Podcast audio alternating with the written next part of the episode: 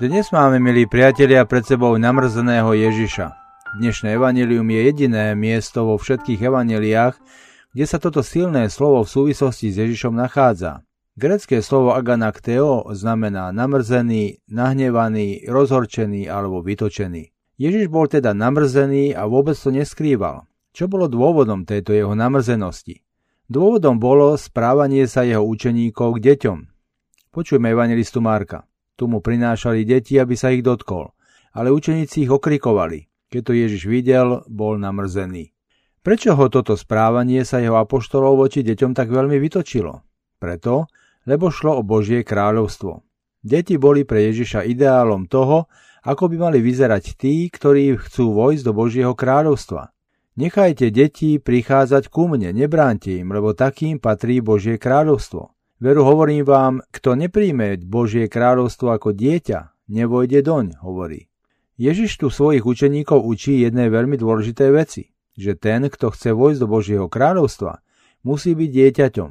Božie kráľovstvo totiž patrí iba deťom.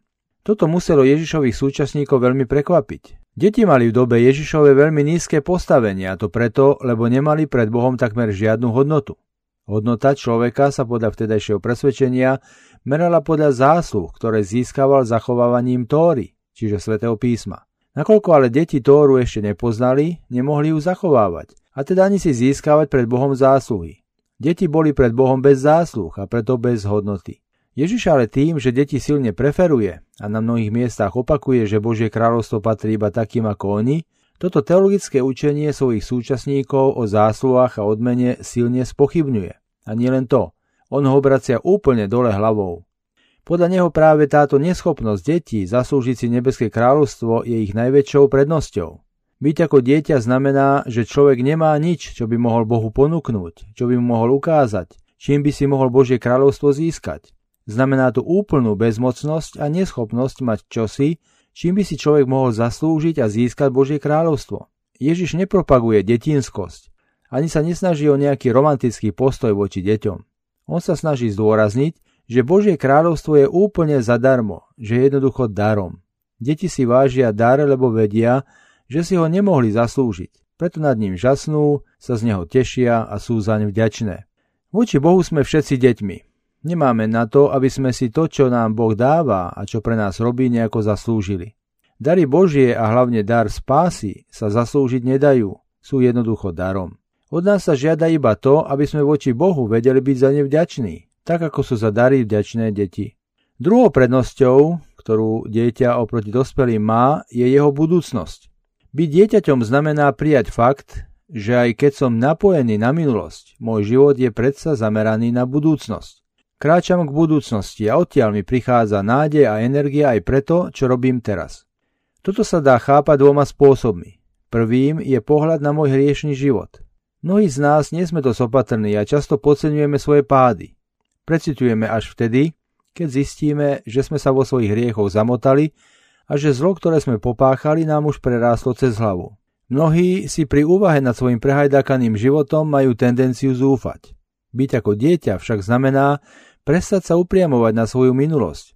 Byť dieťaťom obsahuje v sebe možnosť nového života, možnosť znovu sa narodiť, ako to zdôrazňuje Ježiš vo svojom rozhovore s Nikodémom. Veru, veru, hovorím ti, ak sa niekto nenarodí z hora, nemôže uzrieť Božie kráľovstvo. Nikodému vravel, ako sa môže človek narodiť, keď je už starý? A zdá, môže druhý raz vojsť do lona svojej matky a narodiť sa? Ježiš odpovedal, veru, veru, hovorím ti, ak sa niekto nenarodí z vody a z ducha, nemôže vojsť do Božieho kráľovstva. To narodenie sa znova prebieha pri krste, ale aj pri každej spovedi. Teda vždy, keď konám pokánie, sa znova rodím ako dieťa. Už nemám minulosť, mám iba prítomnosť a budúcnosť. No zameranie sa na budúcnosť sa dá chápať ešte aj iným spôsobom. Byť dieťaťom, ktoré žije z budúcnosti, je výzva k starnúcim a starým ľuďom. Starí majú sklon sa zameriavať príliš na minulosť, či už dobrom alebo zlom, a takmer vôbec sa nezameriavať na budúcnosť. Mnohí starí si myslia, že pre nich už budúcnosť nie je. Túto tendenciu starých si všimol už dávny Aristoteles, ktorý žil 3 storočia pred Kristom. Vo svojej rétorike píše o povahe starých a o povahe mladých. Starí žijú skôr zo spomienok ako z nádeje, hovorí. Lebo väčšina ich života sa už minula. Ostáva im menšia časť A pretože nádej hladí do budúcnosti, kým spomienky do minulosti. V tom je práve príčina ich mnohovravnosti, lebo ustavične vysvetľujú, čo sa im stalo a tak nachádzajú rozkoš v spomienkách. Starí sú pesimisti. Pesimizmus je vlastnosť, ktorá všetko chápe z horšej stránky. Ďalej bývajú podozrievaví z nedôvery. Nedôverujú, lebo majú svoje skúsenosti. Starí ľudia sa málo opravdivo smejú, skôr jednostaj nariekajú. Nariekanie je opakom toho, čo robí človek, ktorý má rád smiech. Mladí nemávajú zlú náladu, skôr dobrú, lebo ešte nevideli veľa prípadov ľudskej skazenosti. Sú aj dôverčiví, pretože sa málo kedy sklamali. Takisto vedia dúfať, lebo ešte nemali veľa neúspechov.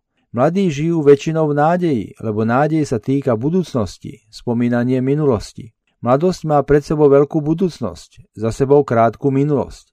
A naozaj v ranej mladosti nie je na čo spomínať, ale dúfať možno všetko. Uznáme, milí priatelia, že tieto Aristotelové slova sú presné a hoci sú už 2000 rokov staré, aj stále platné.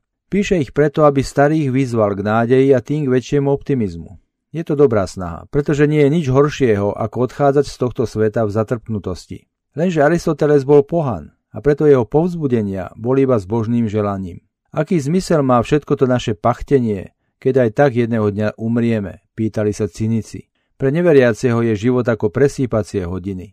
Ježišovo nástojenie na tom, aby sme celý svoj život zostali deťmi, ktoré sa tešia na budúcnosť, je však realistickejšie. To, čo nás na budúcnosť upriamuje, je naša viera v Boha. Boh je náš Otec, ktorý nás pozýva k životu s ním.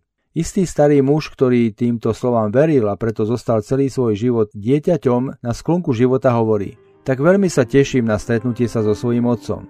Už je tam. Jeho odchod k tomuto svojmu otcovi bol kázňou pre všetkých naokolo. Milí priatelia, želám vám požehnanú nedeľu.